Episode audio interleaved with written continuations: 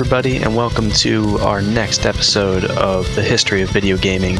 Today is the return of the Odyssey. But before we start off with that, I'm here with Ben. How you doing, Ben? I'm doing great. How are you, Wes? I'm doing pretty good. So let's start off with our uh, usual of uh, what games you've been playing recently. Yeah, I've been um playing something a little different. I've All still right. been playing a lot of RuneScape. Can't can't deny that, but I feel like we've talked about that for a while. and I'm basically doing the same thing. But so I still have been playing a fair amount of the Avengers game, like mobile game thing. Oh And I yeah, yeah. mentioned a uh, while Strike ago. Force, right? Yeah, Strike Force. Yeah. and I'm basically like at a level now where I log in, I open my like two boxes or whatever, and I hit auto in 10 times, and then I'm like, that's all I can do for like six hours or something. so I've been looking for another game to play when I've got, you know, a minute or two here and there. Yeah. And um, I still had downloaded a bunch of like Warhammer 40k games from when I was going on vacation, but I never played some of them. And I started playing this card game called Horus Heresy Legions. And Ooh, okay. I've been kind of in the mood for a card game, so it kind of like really worked out. And I've tried a whole bunch, but there's just like something wrong with like everyone I try. It seems like um the Yu-Gi-Oh one, like the like the UI is like terrible. It's definitely like not good.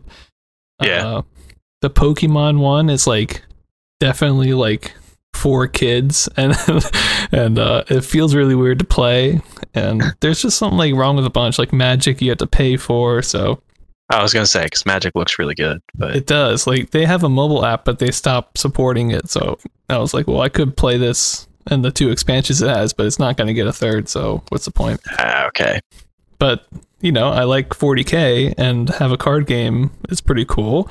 And uh it's basically exactly like hearthstone how it plays. There is like a couple differences and they're all in like ways that i really like like for one thing you get three packs a day for playing five games Oh, fantastic. i know that's like what you might get a third of a pack in hearthstone right something like Yeah. that I Um, mean, I forget how they even worked. You had to grind so much to get packs. I know it was crazy, but in this, you know, it feels like they're handing them out, and it doesn't seem to be like level based. So uh, it's not like the further I get in, the less packs I'll make. So Good. Yeah. that's cool. And um, the other thing I really like about it is, if you can imagine in Hearthstone, you've got your nine classes or whatever, and you've got a lot Right. of classes here, but in each class you can pick a warlord or like your hero, and they all have like different hero powers, and they might be different health. They might have like different special abilities. Like, it's pretty cool. I'm really kind of getting into it. so Nice. yeah, it's cool. And it's also interesting because all the warlords are like, you know, the high level Warhammer fighting dude. So every Oh, single one has a weapon, if you can imagine that. It's it's not that's not what they call it, but if you can imagine in Hearthstone, like every hero having like a base attack that they have all the Oh, time. okay. I gotcha. I like that. Interesting. Yeah, there are some really cool, you know, interesting sort of things they have going on with it. So I just played. I guess you could say it was like a tavern brawl sort of deal, like a little event they had. Yeah. and I had to versus like Titan, and it had like five cards on the board at all time that were like the different weapons it had. It was super cool. So yeah, I'm pretty pretty excited about it. So Sweet, yeah. I mean, I don't know. It might fall off like a week from now, but so Depends far, with so card good. games. I mean, can be hit or miss. Either you already collect everything you want and then you get a little bored, or it takes you too long to collect anything. Yeah, I'm always worried with a game like this that the managing your deck aspect of it will just start to get too complicated once a, I build a big enough collection. Right. You yeah. know, in, in so Hearthstone, it's on the computer and you, it's like arranged in a nice way. But if it's on an iPad, it can be hard to go through like 15,000 pages of, of cards, you know? Oh yeah, I could see that being a pain, especially if they don't have a good system for it. Yeah. I'm lucky that the game, just like Hearthstone, limits you to 30 cards in your deck. Because, like, I think it was Pokemon, you could have as many cards as you wanted. And I hate, I hate that. Like, I never know what I'm supposed to be doing. So, Yeah. it's pretty Didn't, cool. um, that uh, the one where it was the gods from different pantheons. Couldn't you make it as large deck as you wanted in that too? I think so. Yeah. Jeez, that was a while ago. We were playing that one, but that was that was a pretty good one too. I just got bored of it, but hmm I can't even remember what it's called. It might be called Pantheon. Yeah, I should play that again. That, that- I was gonna say that one's actually pretty good too. so if Yeah. you want a computer one to check out, I think actually, I think Allegiance is on Steam, but I haven't checked it out yet. I just downloaded it like a couple days ago. Yeah. Well, you know, I opened it a couple days ago, so right? yeah, it's um, it's pretty interesting. I love the Warhammer theme. Obviously, they don't have they don't have all the legions yet. I guess they're doing a couple other expansion, but they do have the Raven Guard, who are like my favorite. So Oh yeah, yeah. although I don't I don't have a warlord yet, so I can't play them right now, but that's my goal, you know, so it's fun. Nice. Digging it. Very very cool. And I'm winning a fair amount of games, so That's good. that's always good. That helps. yes, yeah, definitely helps with making the game. Uh, you enjoy the game more. yeah. what have you been playing, Wes? Well, so I uh, every couple months or so, or a couple weeks, get the urge to see if I can finally make a push and actually beat a Darkest Dungeon campaign, because I just always restart every time people die and never Yeah. get very far. yeah. But uh, one of the most recent times I played it, I played through a decent bit and got to like a higher level and like got the uh, main starting area upgra- upgraded a lot more than I had before. So I'm feeling it this time. I think I like.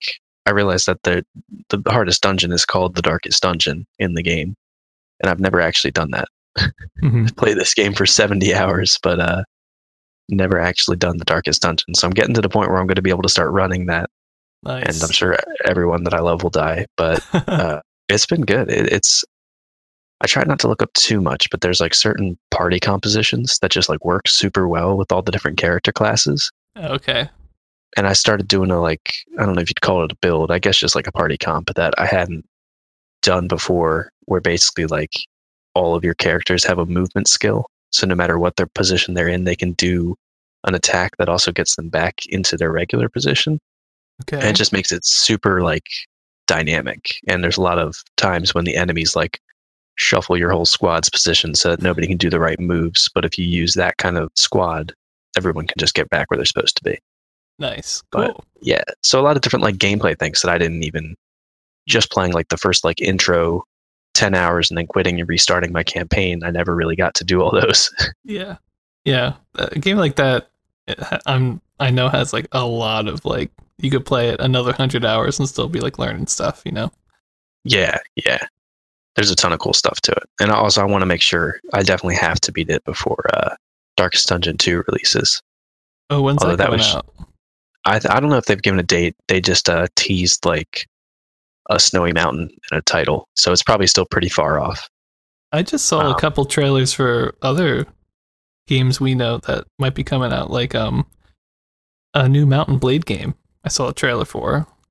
Oh, really? Yeah, Not the the one that's been in development, or a different one? I think it has been in development for like years.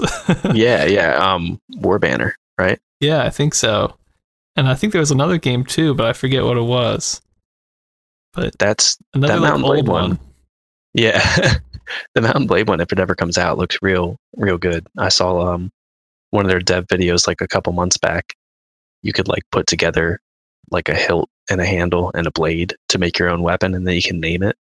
Okay. which I feel like would just be fantastic. And Mount & Blade adds to like the ridiculousness of them, like this super strong guy killing everybody with this sword that I made and named.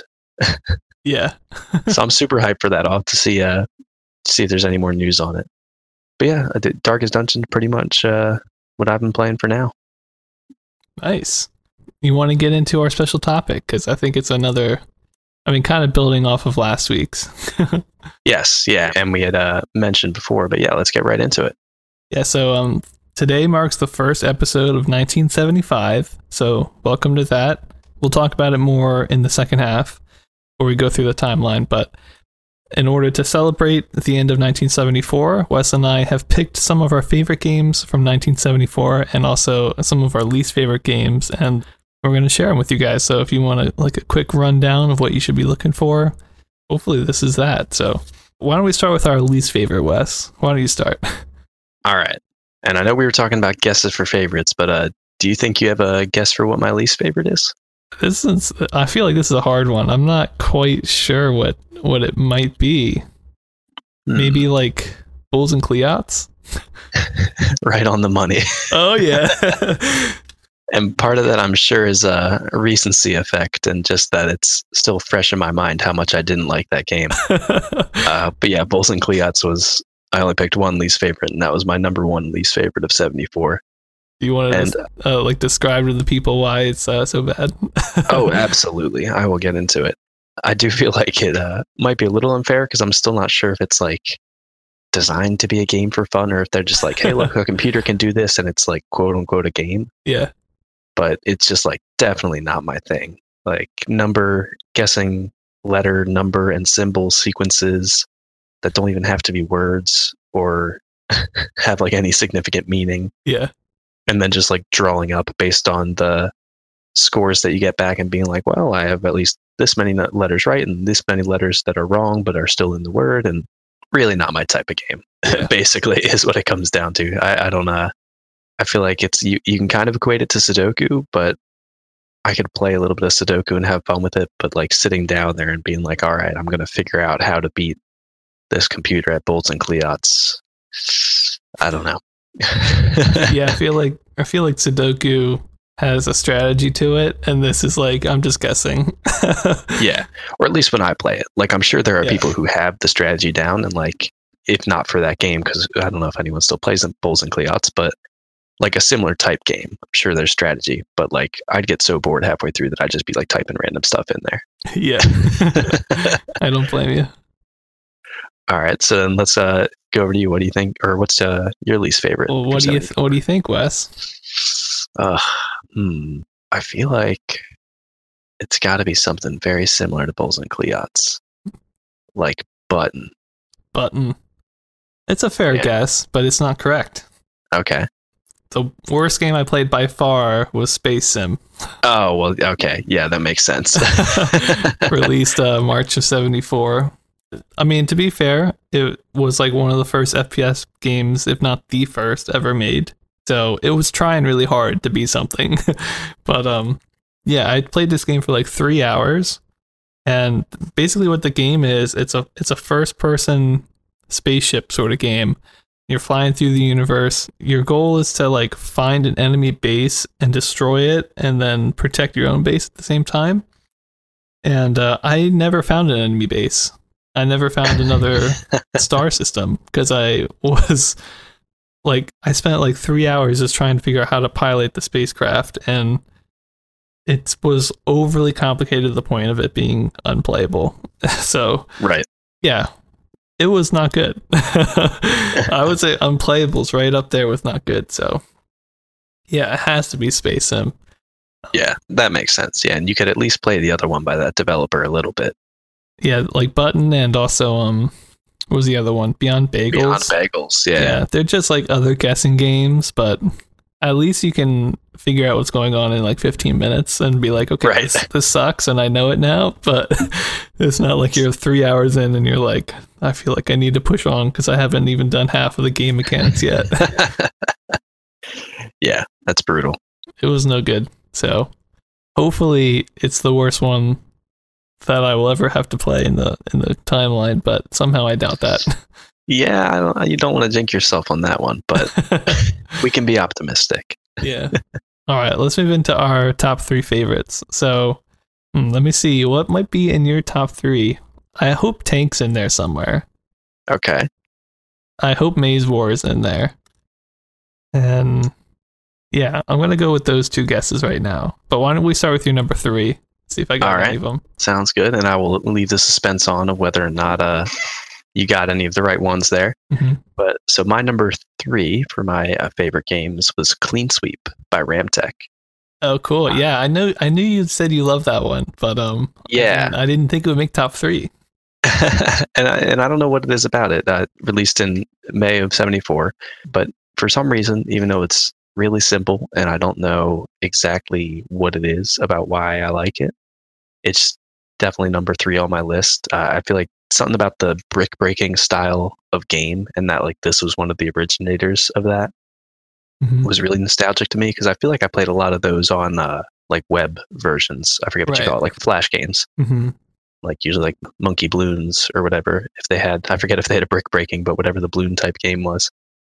But something about it, yeah. And even though the controls were a little janky and it was kind of hard to play on the version I played because I was flying all over the screen with the paddle, I still think it was a lot of fun. And just the fact that it had like a high score and different levels kind of gives you the aspect of like, all right, one more, one more, I can do better. Um, yeah. And it was one of the few that I like really, I didn't spend a ton of time playing it, but I was like, oh yeah, I can do like a couple rounds more than just like what I needed to to be able Right. to talk about it. Yeah. So yeah, yeah, I really enjoyed it. It was a good one. It just reminds me of like a game that has one of those like formulas about it that it seems like is timeless. You know, like we see those games today, and they're people still love them. So Right. Yeah, I feel like in like free games or like mobile games, like Brick Breaker is still like such a huge thing. yeah, definitely. So, all right. And then I guess if we're doing a little trade off of going through our top three, I should guess what's in yours. Yeah. What do you think? Hmm. This is hard I- to be honest. I feel like I know Gran Trak 10 is going to be in there. Oh, well, maybe not, because then there's also Speed Race. Okay, well, I think I'm going to say Speed Race and maybe even Gran Trak 10, both in there. Those are that's all I got right now. It's, it's it is kind of hard to narrow it down. Yeah. I mean, they're fair guesses. The th- I think my number three is going to surprise you for sure, though. All right, yeah. it kind of surprised me, but one of the ones that I look back on and I'm like, wow, that was like such a cool game is Basketball by Taito. Which Oh, was yeah. In our first uh, 1974 episode. And I don't know what what about it. It's maybe it's just like remembering back to it. I just have like fond memories of it for some reason, but it was a first game to have human sprites and they look cool and I was like, man, it's good to see a human in one of these games. Right. um, and I'm a big fan of basketball, and I liked how it was basically Pong, but you had to get the ball up through the net. You know, it wasn't just like touching the net or, you know, just hitting a side of a screen, but actually had to go through like a little hoop thing. And I was like, oh, that's basketball. And uh, I also liked how there was constant gameplay because as soon as it went in, it just kept going, you know? yeah, you didn't have to wait for it to reset in the middle and hit serve or whatever. Yeah, so I don't know what about it. There's just something like nostalgically cute about it for to me. I don't know. Yeah. um, No, I get what you're saying. yeah, it's like an old, really old kind of bad looking game, but in like a way that's like, oh, what a cool game. so that was a hard one. That a couple games, you know, were in there for my number three, but I felt like you probably weren't going to pick basketball for good Right. reason, and I was like, you know what, we're going to put it in there. It definitely deserves a little bit of recognition. And I did look over that for a bit, and I was like, you know, that was pretty fun and interesting, but wasn't I think I think top of three all for me. the of all the Pong clones of '74, I think that's the best one, other than than Wipeout, which is basically elimination, and I brought that up in the last episode. So Right. Yeah. otherwise, I wouldn't recommend any other one. I don't think. No, not Flim Flam didn't make my list. how how could that be? uh, what did make your list, Wes? What's your number two? All right. Well, let's go on to one that you definitely guessed, and that's Tank Kee Oh, Games yeah. for my number two. I knew Uh, it. it came out. it kind of had to be, right? Yeah.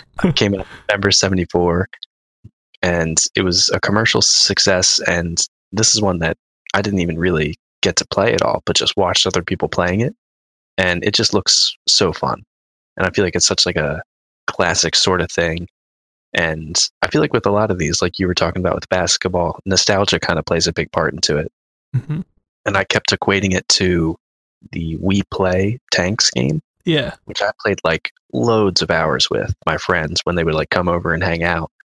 And that one's a little bit different because it's cooperative, but you're competing for score.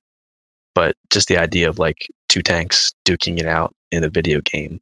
This one kind of felt like the or the grandfather of the Wii Play Tanks game. So I really loved that. And going into it, I had all that nostalgia with it. And just everything else about it, like the sounds, the simple visuals, but the cool tank sprites and the gameplay, they all kind of just meld together in a way that I thought worked really well for the game and made it just kind of like a classic arcade game. Yeah. Yeah, there's definitely a reason why it sold so well. Right. Um, and yeah. it's just because it's a good game. Like any kind of like, you know, get you and your buddy in the same room and trying to shoot each other, it's like gonna be a good time, I think. Yeah. Bound to be a hit.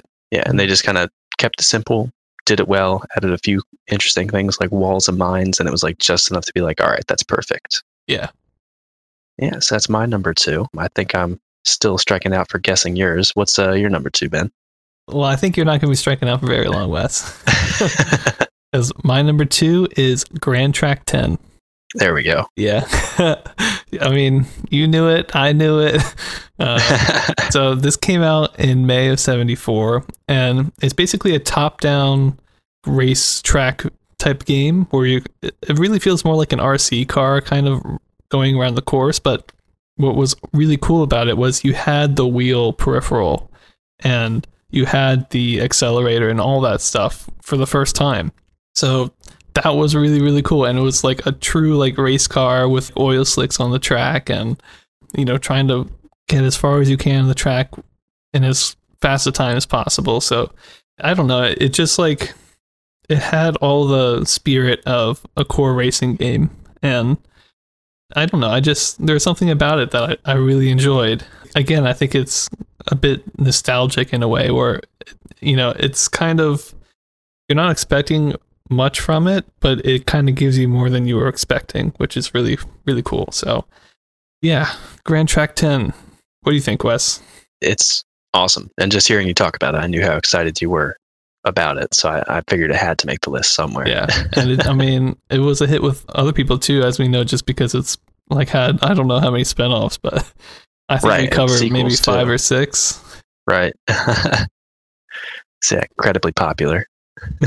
So, yeah, and I don't know. It just, it had like an arcadey feel to it, which I think really helped it. It wasn't just, you know, pure realism or something. It had a very fun sort of laid back feel, which I think helped it a lot. Yeah, it feels like something you can play in a cabinet in an arcade. Right. Which is what it was meant to do. So Exactly. uh, I think we should go to number one. Yeah, that sounds good to me. And mine, I don't think you said it, which uh, surprises me a little bit. Oh, it's it not Maze War. Dang it. It is not Maze War, Oh. no. It is because I love space. Star Trader Ooh. in January 74 is when this one came out. Oh.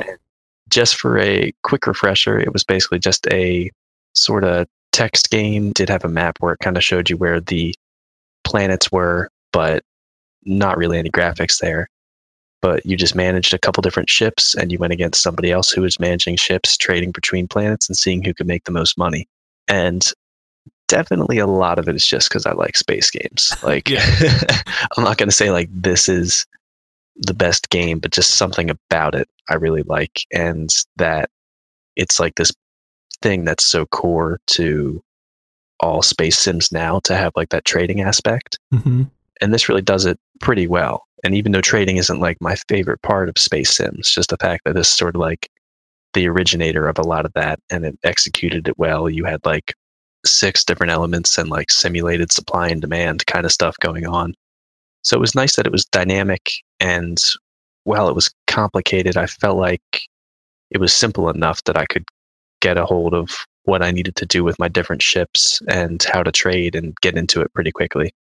Though I didn't get a chance to actually try playing it multiplayer, I think that would also be pretty cool to have this sort of like competitive trading company sort of uh, game Right. going on to see who can make the most money with your friend. Yeah. And yeah, yeah, just again, space. You know, I'm a sucker for space. hey, that's all I right. think it was it, it was a, a fun game, and I think it's cool that it laid the foundation for a lot of the space sim trading kind of stuff. Yeah. It seems like it had the core of what made all of your other, you know, games that you love to play that came out later, it like had that you know same soul in it. So right, and it got a lot of it like right in like what was probably one of the first incarnations of a game, right, game Yeah. a space trading kind of game. Yeah, wow, so yeah, I was just just very impressed by it. But Wow. let's go over and uh, hear what your number one was after that big surprise. I know. I didn't think that, but um, I should no, I shouldn't have been surprised by that. So you guessed my number one. It's Speed Race. uh, okay, Yeah, I knew it. by Taito. And uh, the reason why this game is so good is it makes you feel like you're going fast, like really fast. You know, like 120 miles an hour fast. Which you know, Gran Trak 10, for all the arcadey funness it has, it doesn't make you feel like you're going very fast. right. You know, there's a lot of really tight turns and stuff. But on this game, it has endless scrolling graphics. So if you can go faster, you know, the cars from the top of the screen are going to slowly come towards you. But if you go faster and faster, they'll just keep popping down like faster and faster. And you can go as fast as you can go. So it just, you know, it- had a, a lot of really cool technology innovations for the time, but also used those innovations in a way that made sense for the game that they were making, which is, you know, sometimes the opposite of what ends up happening. But right. You're not shoehorning the technology into a like game type or a genre where it doesn't make sense. Like the Yeah. scrolling graphics fit like perfectly with a racing game. exactly. So I, I really enjoyed that and thought not only is this a big hint of what's to come, but as a core game itself, it's still fun. It's still the perfect type of arcade game where you could get in and uh, see how much farther you can get than your friends. So, Right. and it still had the wheel peripherals and the accelerator and all that stuff. So, it still felt like a really, you know, unique and somewhat real uh, racing game. So, yeah, that one to me, there's nothing like going really, really fast in a speeding, you know, speed racing game. So, Yeah. Yeah. I feel like that was a pretty easy pick. It's kind of what I figured. It was it was for the other stuff we were reviewing at the time, it just seemed like it did what it needed to do perfectly. yeah. Before we go on to the timeline, did you have any like honorable mentions you wanted to say? Because I, I kept going in between. Like I, I, I wanted to say baseball, but to be honest, I still don't think that came out in '74. That's right, because it was like like. crazy good. Yeah, it is crazy good. I would definitely recommend people play it, but I was like, I still don't think this probably came out, so I don't want to say. It. And then Maze War, I was like, oh, could throw that in there. That one would. Maze War was good. there. Yeah. And I think part of the reason I didn't maybe it didn't click with me or I didn't remember it as well is because the version I played was sort of like a newer interpretation of it. hmm So like not getting to play the original might have kind of thrown me for a loop. But now that I think about it more, it was like a very playable and cool FPS and the like contested for the first FPS. So that's definitely an honorable mention and I mean possibly could have been or should have been included on the list. yeah. Well, I mean, it, it kind of reminds me of Tank in a way because it's a multiplayer shooter, but I feel like Tank is a lot more arcadey and more of like a complete experience than Maze War, which even though it was complete, still kind of I think probably felt a little bit like a tech demo in some ways. You know? Right. Yeah, I could see that. Yeah, I'm not sure. I think it was in 74 that they had the multiplayer capability, but depending on when it became like eight player multiplayer too, I think that helps out a lot. Yeah. So yeah, those are some of the best games. Be sure to check them out. All from 1974. We're about to go into 75. So why don't we talk about that more after our little music thing?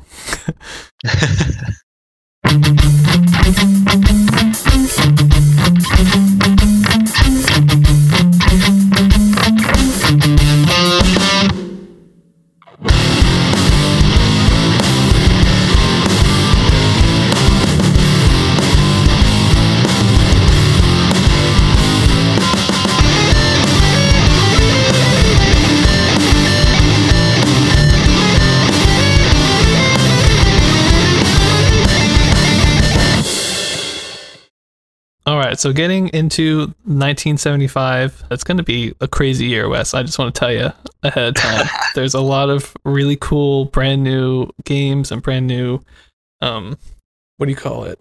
Consoles and Uh, mechanics. Oh, that's what I was looking for.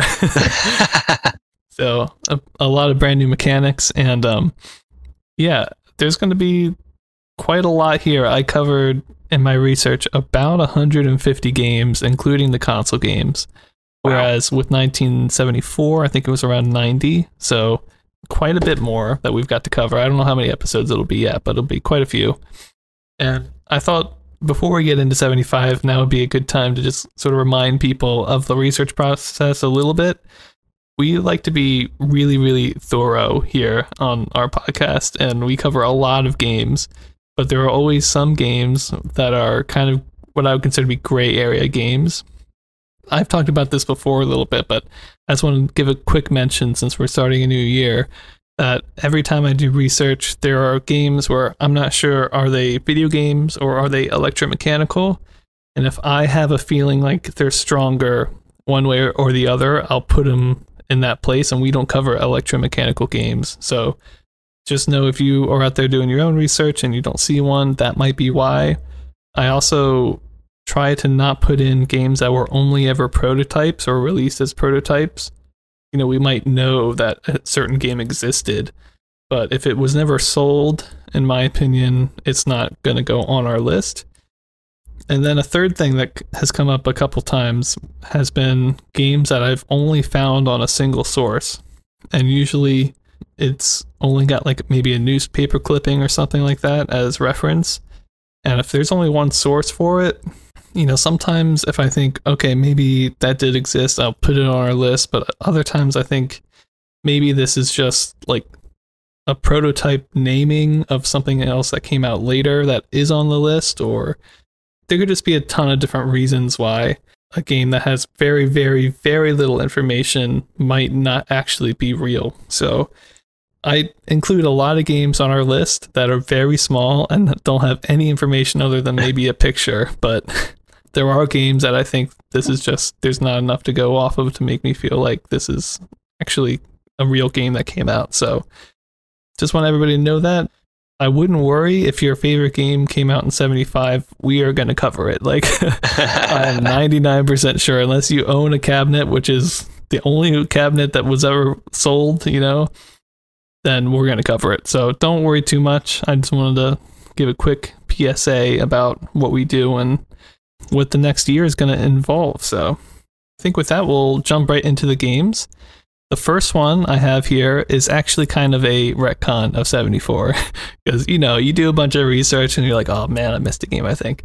But, uh, this one is called Ricochet by Allied Leisure, and some of my sources said it was 75, so it's not all on me, but it probably came out in 74. Like I, I think I even seen one or two sources say 73, so you know, it probably came out in 74, but it's basically a Pong doubles clone that was for international releases. So, you know, nothing too uh, important or interesting, but yeah, that probably came out in 74.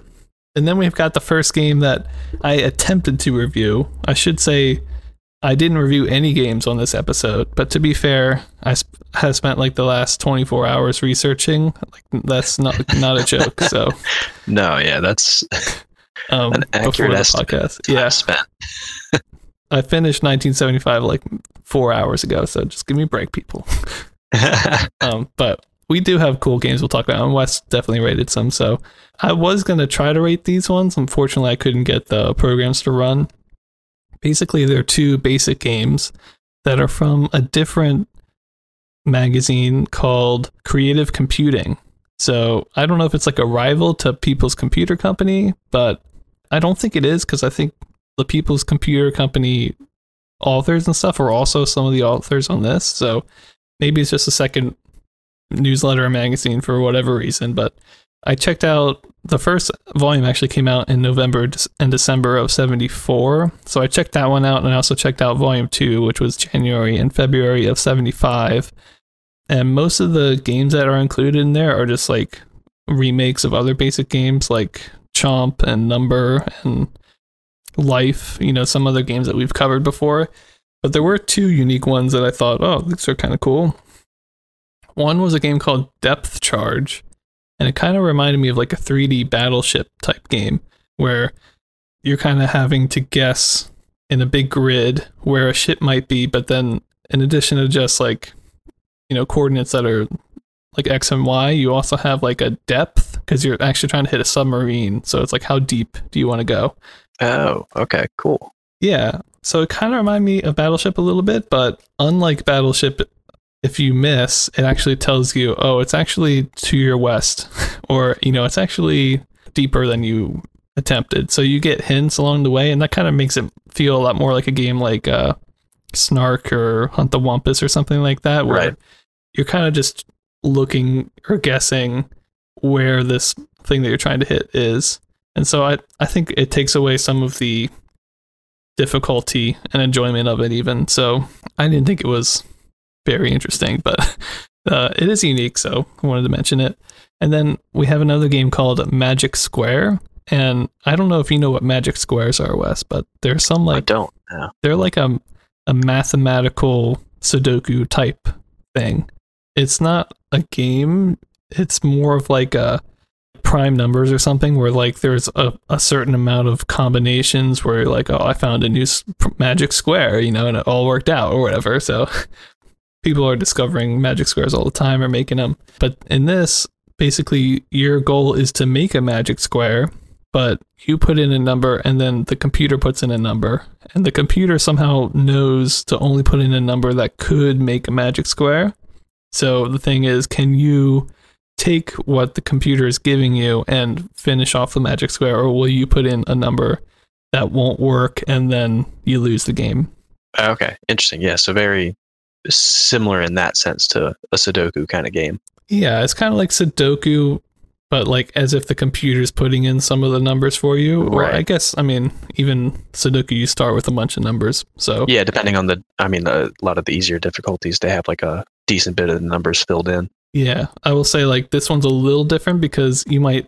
choose a number and then the computer chooses something that you weren't thinking of, and then you're like, oh well, now what's what am I gonna do? So Right. it's a little different, but you know, it's another kind of mathematical based puzzle game. But I would say this one I think is a little bit more interesting. It's a little bit more complicated, but it's definitely better than like a number guessing game. So Right. Um, again, I wanted to play this one, but I don't know how to code. Um, that's you know, I'm a musician, so gotta give me a break on that. and you know, we have code for this, but if other people don't type them up and make them like all nice to work with our current day, what is it called? Basic. I don't even know the word for it, but uh, what you use to run, or- what, yeah, what you use to run the programs with, like launchers, oh, yeah, yeah, you know yeah. Yes, yeah. if they don't like do that for me, it's really hard for me to do it because I did it and I get all these errors like syntax error on line 74 and I'm like, Right. okay, uh, it could be anything, you know. So Quoting Scotty and saying, uh, I'm not a coder, I'm a musician, damn it. Yeah, yeah. So yeah, those are a couple of the creative computing newsletter games, and uh, we'll see a couple more from them. It's a you know another interesting newsletter that really tries to teach people how to code. I think that was the whole point of it, or how to Mhm. do their own things. And basically, they had a lot of like competitions where people would submit their own what is it called code and stuff. Right. So, and they also have a lot of games that we've seen before, but they're like, oh, you can use this function to save this many lines of code, you know? So it's a very educational based, but every now and then we'll see them pop up in a unique sort of way. So, yeah. Uh, Wes, do you Awesome. want to move us into our, yeah, with, our next that, uh, let's get on to one of the ones that I was able to review, not actually play, but watch a couple of videos of people playing this one. And this is an arcade cabinet called Sportorama, which was released by United Billiards or their sub gaming division called uh, United Games Incorporated. And this one, uh, it, the year is uncertain, but it's likely to have come out in early 75 or I think late 74. And just another thing that was cracking me up when I was reading the flyer for this, because that's where we got a lot of the information, is that it states even experts can never truly master this game. oh, so yeah. th- they really had a high opinion. They used that line a little bit later to sell. They they said uh, the longer it's in your store, the more people will come and the more money you will make. Which feel like it's a big statement, but maybe it was true. Who knows? I feel like we're going to see a lot of those because I, in my research, I remember seeing one that I like almost cracked up about because it was, it was like a graph and it was like a normal game and it showed like this peak at the beginning and then it goes downhill, you know, as it gets Yeah. older. And it's like our game. It's like a straight line at the top. I was like, oh my god, no, Marketing at its finest. no holding back. any, uh, yeah, no X or Y axis numbers on there. Just trust that yeah. it makes you tons of money. but so Sportorama is a basically a Pong clone cabinet. It's two to four players, and it does have four different game modes that you can play on it. But the most notable difference on this cabinet from other Pong clones is that it has what they call the attack button that kind of teleports your paddle onto the opposing player's side of the screen. Because on this cabinet, you could only move vertically, like in a lot of the Pong clones, instead of where you can also do the horizontal movement. Or, no, you can do horizontal movement, but you can't cross the center line. So the attack button lets you jump onto their side, and they quote it as a play the offensive. And they use this in their attack game mode, which is basically Pong, except you can hold down the button to teleport to their side and hit the ball onto the uh, into the goal a little faster.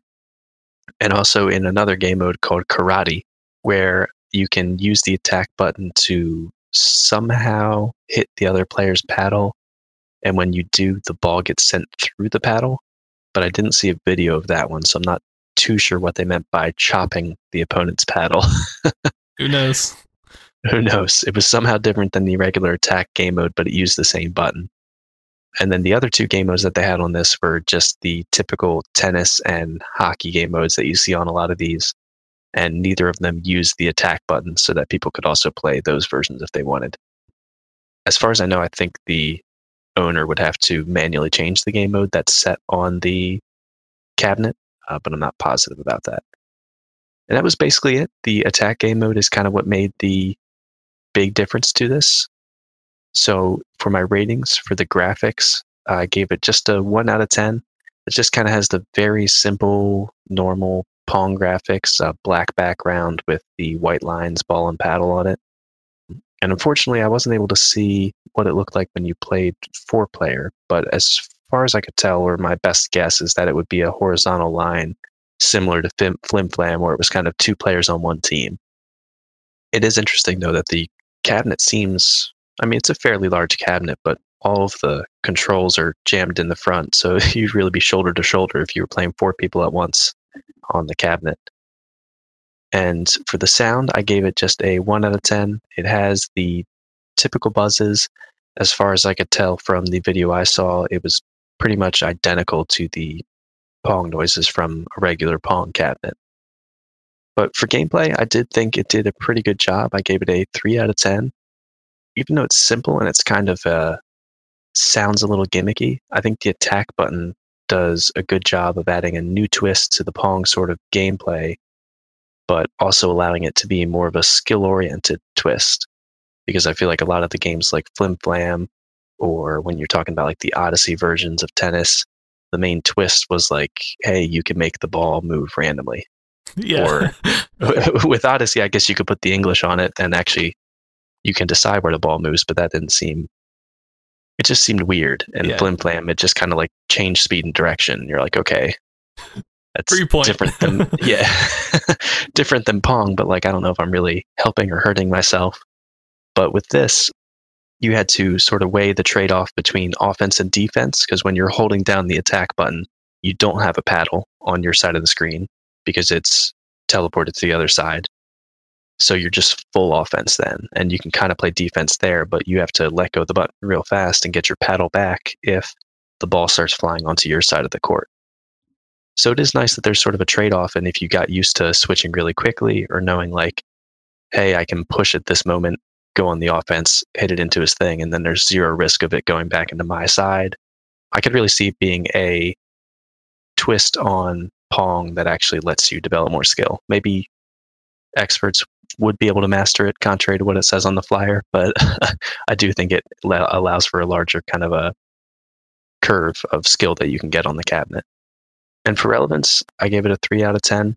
I think it's a unique innovation on traditional Pong, but I've never really heard of Sportorama. It didn't seem like this title in specific was uh, very popular. I don't want to rate it just on what I've heard because I don't know a lot about early cabinets. But I think in general it was probably fairly relevant, but not a huge groundbreaking game.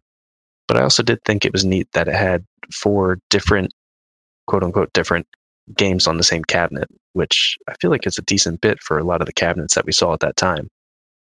And for my overall rating for this, I gave it a 3 out of 10. I think it's a pretty good Pong clone, and the new gameplay element really does make it feel fun and skill based, but it's not a huge improvement or anything totally revolutionary in the ball and paddle sort of game style. Yeah. Yeah, I think that's pretty much all I had for it. It, it was an interesting one. It, I was surprised because reading all the stuff about the attack button, I thought it was just going to be some lame, like gimmick, which I guess it kind of is. But at least it seems like you could have a decent bit of fun with this gimmick. yeah, I remember before handing it off to you, I was like, like in my research before I saw the YouTube videos, I thought, oh, this is just another boring sort of Pong clone. But when I saw the YouTube videos, I was like, oh, this actually looks pretty good. As you were saying, like it's definitely a very skill based kind of mechanic in a good way, I think. So Right. Yeah. It, it feels like, I mean, I, I don't know how it feels to play it, but it looked like it was like a really helpful or like interesting addition, not just the ball randomly goes in a different direction. Yeah. Which we've seen quite a few of those. Yeah. It's like, I, I, I get what you're going for, but I don't know if you're really helping. Moving on from that, I'm going to cover a couple clones because I kind of just grouped a couple of these clones together that all came out in the early 75, you know, first three months of 75, I'll say, somewhere in there.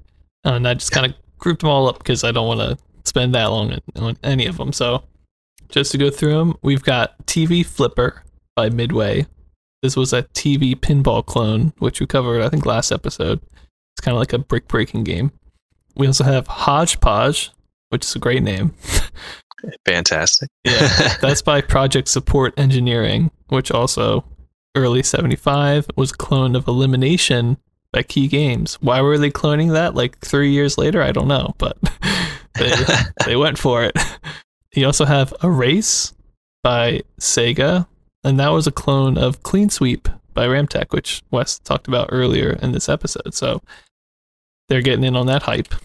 And then we also have two games Video Pong and Video Pong Sports Combo by Video Play International, which, wow, they used a lot of videos in there. They did, yeah. um, basically, Video Pong was three games, and Video Pong Sports Combo was five games on one console. And they just had like the same three games as the first one. So, three of the five. So, I just kind of grouped them together. But I mean, you've got your basic clones in here. You've got, you know, your tennis, your hockey, your um like soccer versions, but one of the cooler ones I thought was they have a one player version which is basically and we're going to start seeing this a lot actually. The one player version is just there's a either a dotted line on the opposite side that you're trying to hit the ball through, but because there's a dotted line, it's a little harder, and then you just don't want the ball to hit your side or else you lose a point or there's a big solid wall out a little bit from the back. So you kind of have to go around the edges, hit the ball like in behind the back of that wall, which will then bounce off the back of the wall and then through the edge of the screen. So that's kind of like the what the one player version is. It's not an actual AI that's like versing you. They're just static objects and you're trying to shoot around them but it also right. had a clean sweep style game. So I thought that was interesting nice. to have in a cabinet that already had a bunch of Pong clones. So yeah, it's a better one, I would say, than some of these other clones. Yeah. Shows that the clean sweep kind of sort of break, uh, well, not breakout, that's not out yet, but the sort of uh, brick breaking style were popular. And also, I think it sounds like that's similar. The one player you were talking about, similar to some of the hole in the wall games that we looked at with the 74 consoles, except just a one player version. So it's interesting that that's sort of sticking around in all these different iterations. Right. Yeah, definitely. And so the next honorable mention that we have is Dodgeball and Dodgem by Atari and Kee Games. That was in January 24th of 75. I actually have a day there. That doesn't happen often. I know. Um, these were probably never released though, but they were listed on Atari's internal documents. Yeah, and Atari actually is going to start keeping really good records of their stuff. So basically, Thank all goodness. Atari games of 75, we've got exact dates for. Although this one's weird because they didn't really come out with it. So Right. And we have a date for it, but they never get released. apparently, like, there's no physical evidence of them. So we don't even know how it played. But the one thing I do know about it is that Dodgeball was the Atari one, and then Dodgem was the Kee games, and they were supposed to be slightly different games, but I don't think hmm. either came out. So after that, we've got Pursuit, which is the other one I tried to review this episode. but um, unfortunately, there's no emulation for it, so I couldn't play it, and I couldn't find any video of it either, which is weird because it's by Atari and Kee Games, and you would think someone would have it. And so, yeah. what's up with that, people? But this one came out in January 31st of 75. And it's a dogfighting game where planes would appear on the screen and then you had to move your crosshair over them and shoot them down. And even though we don't have any video of this, I'm pretty sure that the crosshair was either static or even an overlay and you kind of move the whole camera so that the the plane was straight in, that you were trying to shoot was straight in front of you and then shoot. So it was from a first person perspective, which is kind of interesting. And um you know, I think having the kind of 360 degree like viewpoint was also kind of interesting.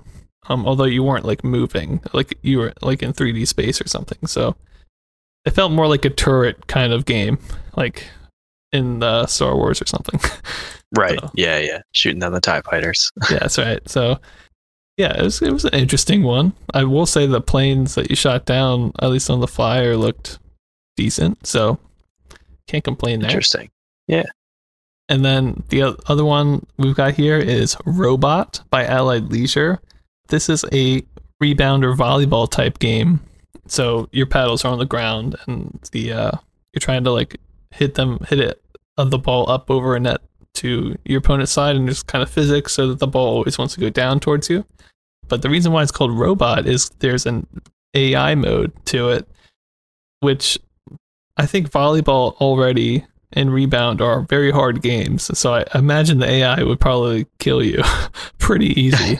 but what's even more interesting was they had a display mode for this game where two AIs would verse each other, which is, seems pretty advanced, honestly, for the time. So that's pretty interesting, I thought. Uh, yeah, I little bit wonder and how well it uh they actually kept the game going because that was especially in older point. games like well yeah it'd be funny if it just bounced on the ground but I know in older games especially you know there's always the like when there was menu screens it went idle it showed like the game playing for a little bit before you went back to the menu screen right. So yeah. that kind of thing of like the game being played as a demo is like very popular Yeah, especially because um, a lot of like local stores will put them in their window displays so that people Right. walking by can see. But um, I yeah, I can't imagine how good they were. I imagine that they probably had larger paddles and maybe moved Yeah. semi randomly because I feel like any harder AI than that seems kind of unlikely at the time. But- yeah yeah it seems real early for that so I'm interested about how well they actually did yeah. Unfortunately, there was no emulation on that one either, so I couldn't check it out. But let's move into some other things that we were able to check out. But first, you got a couple, couple, a couple more mentions. honorable mentions Yeah. before we get into that. So next we have a couple like Speed Race by Taito clones. First one is Racer by Midway in February of 75, and then Wheels by Wheels Racer in uh, March of 75. Oh, I'm sorry, I totally. Or is that up. a, a sequel by Midway? It's or- like uh, other people call it that. Like some, sometimes it's called Wheels, and sometimes it's Wheels or Wheels Racer. Yeah, that's right. Sorry. Okay, and that, that's another one by Midway, I think. Mhm. And those were both, as I said, Speed Race clones of Taito. One had a bigger cabinet, and the other one just had an optional seat attachment. Which is So probably pretty we- nice. Yeah, after standing up and playing all those racing games, I, I wonder if that was a, uh big hit. And then next up, we have Hot Shot by Micro and Super UBI Cocktail Table by uh, United Billiards Incorporated in 75. And those are both just Pong clone variants or something along those lines, but we don't really have much info on those at all. And next up, getting to the namesake of the episode, The Return of the Odyssey, and one that I was actually able to play a version of, we have the Odyssey 100 console. Woo! And yay, another Odyssey is what I wrote in my notes. But it actually is a little exciting to see them coming back and seeing what they're able to do with it. And in doing a little bit of research on this, it was kind of Ralph Baer's attempt to see if he could go back to sort of the original vision he had of a cheaper and simplistic home console. The system itself is kind of hilarious. It's like this orange and it looks like the 70s imagination of like space age technology. Oh yeah. Uh, shiny stickers and the font that says Odyssey is awesome. But interestingly, it didn't have detachable controllers or separate controllers like the older Odyssey did. Uh, this one just on the console, sort of diagonally on the bottom two corners. On each side, there's three knobs that the players would use. And one of the knobs is for horizontal movement of the paddle, one is for vertical, and the other one is to move the ball around, uh, basically put the English on it. oh yeah. Got to keep that around. Got it. It's the Odyssey staple. and there is no on score sc- or on screen scoring, which I wrote in all caps because in an effort to make it cheaper, I think the way you score is literally a sticker that has a bar with scores on it in the center of the console and these little plastic arrows that you move up manually every time you score a point. oh yeah. At least they were kinda- within reach, right? yes, yeah, yeah. It's in the middle of the console and it probably worked and I guess if it made the console cheaper and they were able to pump it out because of that, maybe a good decision. It seems a little funny now, but at the time might have made sense. And then also it did have a, a knob in the to center the line on the screen. I guess if it got uncentered or you could move it around. And then another one to adjust the speed of the ball in the game. And one thing that I thought was really cool, which I don't think we've seen in a home console, but I could be wrong, is that it actually had sounds originating from the console itself. So it made beeping sounds when you were playing all the Pong like games that were on this. Yeah. The uh the video master from last episode did have sound, Okay, okay. but uh it's still like the second to have sound and um, Right. And on a home console, you'd have to think that's pretty groundbreaking, or it Yeah. seems like it's pretty groundbreaking. It's definitely like one of those where with the on-screen scoring, or you're like, it's got to have it by now. Yeah, yeah. It's mandatory. and just another interesting tidbit uh, the chipsets that were made for this console were actually created by Texas Instruments, which I know for me, I always just think of the calculators, but they were Yeah. doing other stuff at the time too. and so for the gameplay, there were two games on the system, and another difference from the original Odyssey is that this one didn't have cartridges, it was just the console that came with the two games, and those were the typical Pong kind of games you see, and it was tennis and hockey. And uh, in the typical Odyssey quirk, you could still move the paddles on the opponent's side of the field, but there was a top and bottom boundary.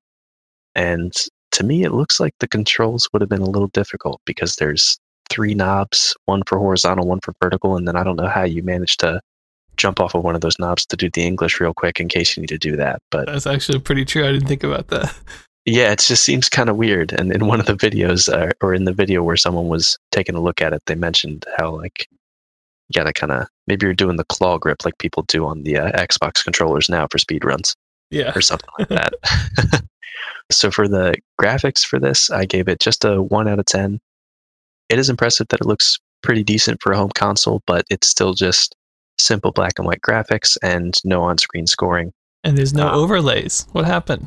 And no overlays, which we were giving them graphic points for whether we should have or not. But it did uh, make it a little bit more interesting, at least. hmm But I did like that Magnavox got the message and they said, hey, maybe our paddles shouldn't be squares and we should make them into lines. So yeah. No more giant point. squares on the screens. It looks like just Pong. Yeah, and I think also having the boundaries on the top and bottom meant that, like, if you were playing the, Od- the Odyssey, like sometimes your paddle would just float off on the screen, you had no idea where it's at. Right, have to mash the reset button, but Yeah. now there's not a uh, need for that as much to reset your thing because you can actually keep it on screen and know what's going on. And um, I don't know if you know this or if you were able to look it up, but for hockey, did that have boundaries on the on the sides, like It like did, hard yes. boundaries? Yes, yeah. Oh, so it was the sort of the version of like the hockey soccer ish games where it's the goal basically. It's Pong, except there's a goal that you have to get it into. Because I know with the first Odyssey, they had a hockey game, but it was basically like you know the center of each edge was the goal, but it wasn't like a hard goal. Like it could still just like Right. pass up top and just keep going forever. Yeah, yeah. It didn't actually matter, and it was just the overlay that was like, "Hey, there's a net here. You've got to trust us." Yeah. so it's good that they've got some more physics in it, I guess, in a way. yeah. They, they were definitely taking a lot of notes from some of the other home systems and from uh, just a lot of the Pong cabinets that were happening at the same time. But it's nice Right. that they were able to put that into their own home system and make a lot of improvements over what they had before. So for the sound, I gave it a two out of ten. The sound wasn't really super great, didn't have a lot going on, but I think it's pretty cool that they were able to do that sound on a home console, even if it is just simple beeps. Yeah, And we can uh, we can uh, take a listen to that too. Yeah, so let's take a listen to this.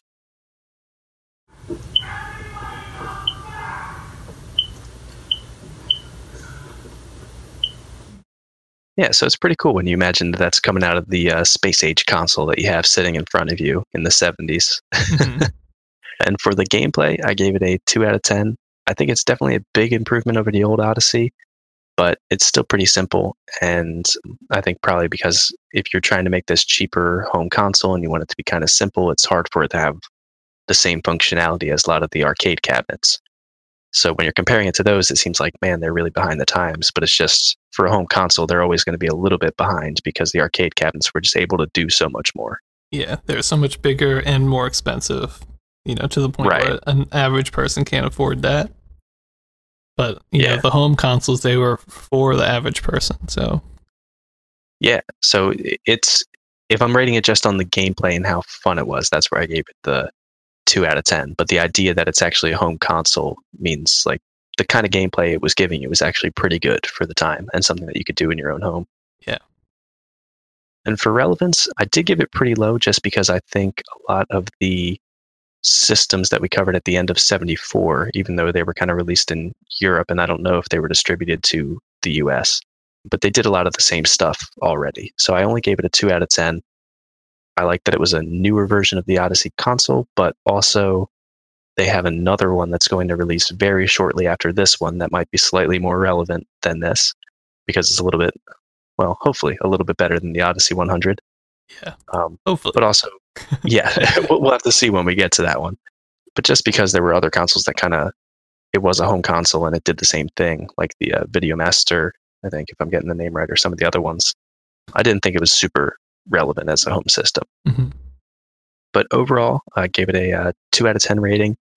I think it's a cool console, and I do like the Odyssey. I have a soft spot for them because the first games were kind of horrible, and I like the overlays. Uh, so I do think this is pretty neat. But the control scheme looks like it was kind of hard to use, and it wasn't super innovative over what a lot of other home consoles were doing at the time. But overall, still a pretty good entry into the home video game systems of the time. I think. Yeah.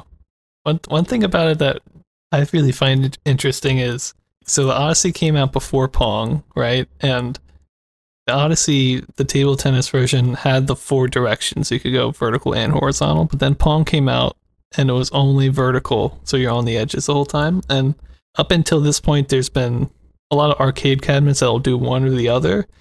But when they redid their console for the Odyssey 100, I'm kind of surprised they stuck with their old version that went in all directions and not just the vertical because I feel like that would have been easier to to program and and even reduce the price and stuff. But they must Right, have really yeah, believed in that. you wouldn't need the extra movement either because you'd be just doing vertical. So it would only be the knob for the vertical movement in the English. Right. Yeah. So I don't know if it was something that they, I mean, I guess you can see the mindset where you're like, well, why would we restrict the movement? But there is that sort of sort of weird thing where it's like it kind of made the game better when you didn't have as many options in Pong. Yeah. Yeah, I don't know. I just I think Pong, the the controls that it had are better than it being in all directions, especially when you can go to when you can accidentally go to the other side of, of, of the screen. Um, right. But I don't know. I just found that kind of. I feel like it, it, would. It was harder to program, and they were still like, "No, we want to do it." So. Yeah, yeah, it could have been. Maybe it was a uh, big sticking point for Ralph Baer or whoever was helping program it. I mean, to be fair, like there were arcade machines that were still doing it, and you know they were the the one that did that first. So maybe for them, it's like a big a staple of their brand. You know, right? Kind of differentiates them. Yeah. So I just find that a little interesting.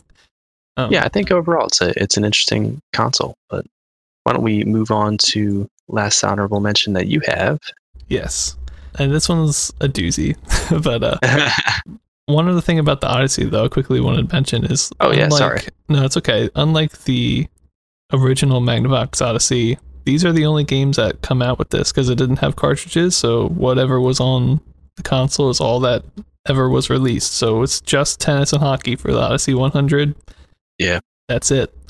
So that's why we were able to kind of give the whole console a rating right now. So but yeah, so moving on to my last honorable mention, it's Last Inning by Sega, and then they also had a that was the cocktail table version. Oh no, that was the upright cabinet version. And they had a cocktail table version called Table Baseball. But this is probably an electromechanical game, which is why I say it might be like a doozy. I, I actually think it's kind of like a hybrid. But the core of the game is you've got you know, your standard baseball setup. One person's a pitcher, one person's the batter. And unlike baseball by Ramtek, which is the one I don't think actually came out last year, you can't move the outfield at all, and there's like no real animation. It's just like a ball being thrown, and the ball can do different things, which I'll explain in a sec. And then like the batters, just the batter's bat. There's no, you know, human person being animated or anything. Right. So that's probably even more of an inkling that the last one probably didn't come out 74, but whatever. anyway, the cool thing about this game is the pitcher had three different pitches they could pick from. One that was like a fastball, one that was like curveball, so it was like slow, and I think one maybe it was like a slider and it moved in the middle. I'm not too sure. But they had three different pitches to try to throw the batter off, and then the batter just basically had to time it correctly and you know, if it was out of the strike zone, they didn't have to go for it. But the uh, game ran for two innings long, so not that long, but I could kind of see that being a fun little thing that you would still feel like you got your two quarters worth. But yeah, it's it's an interesting one. The electromechanical part looks to be more on the cabinet where there's like lights popping up and you know sound effects that are not being generated from the game. Right, but, okay. But I do feel like you know making a ball like come down the center of the screen and then having a bat that hits it by pressing a button is probably pretty doable for video games at the time. So I want to say that part is a video game, but I can't be sure because we don't have great video of this. We don't have emulation. We just have a couple flyers and pictures and descriptions. So yeah, it's a little bit of a hard one to do, as is with actually quite a lot of the sort of uh, Japanese games that have come out. So it doesn't help that half the flyers are in Japanese. I'll tell you that. Right. um, Need a translator yeah. or something. At least it's Sega again. Every time I see a Sega game, I'm like, this could be the one that you know right. really makes them huge. It's We're like, getting hopeful for their big video game break. yeah, when they come out with Sonic or whatever now. Absolutely, yeah. not yet, I don't think. I mean, I think the game probably sold all right, but it's not uh, you know, incredible. So, yeah, I mean, it's still like any baseball game. It's probably going to do pretty good, I think. Yeah, both America and Japan probably pretty popular. Yeah, and having the three different pitches, you know, and, and just timing the bat right. I mean, you've got your core baseball heart and soul right there. So, mm-hmm. yeah, it's a, it's an interesting one. Why don't you take us out on these last couple honorable mentions here, Wes? Yeah. So the uh, next two that we have, the first one is Aztec TV Cocktail Table by PMC, and this one came out in March of 75. And basically, it's just a clone of Hockey by Ramtek. We don't have much more information on that. And the next one is Inca TV Cocktail Table by PMC, which we have no info on, but given that it's Inca and Aztec, it's probably just a different version of the Aztec cabinet Yeah. or cocktail table. Yeah, it could have just been complete like marketing purpose. We don't Yeah. really have any info on that. Could be like Dr. Pong, you know, where it's just uh, they threw something on the front of the cabinet and yeah, new game. yep. so yeah, and that'll do it for us today. I don't know how many games we covered. I want to say like twenty. So we're yeah, getting through them, bit. getting through them little by little.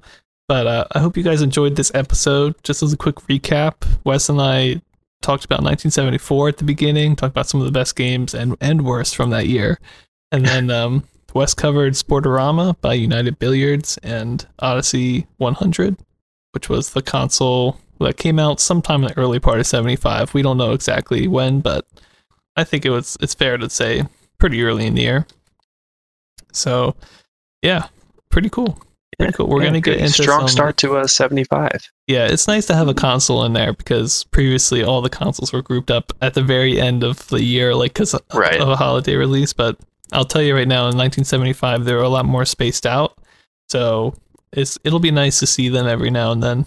And then we also got a- another interesting thing uh, that was a first for this episode was the creative com- computing newsletter, which we're going to see in the future as well. So that's also pretty cool, I think. Yeah, Yeah. excited to see some more of those. I always like uh, playing some of the interesting computer games. yeah, and they, the the first two that they had were actually fairly interesting. I thought so. I just need to hire some programmer to run them.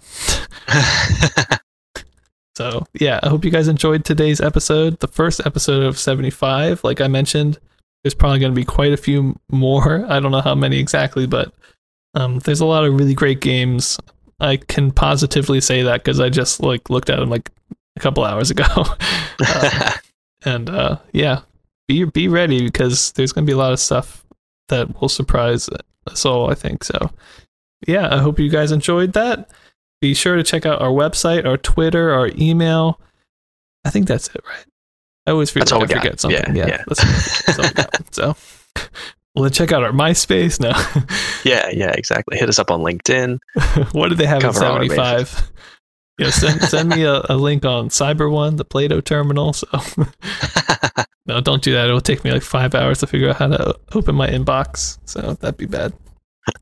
All right. So, we'll see you guys next time. Have a great week. We'll see you next week. see you next week.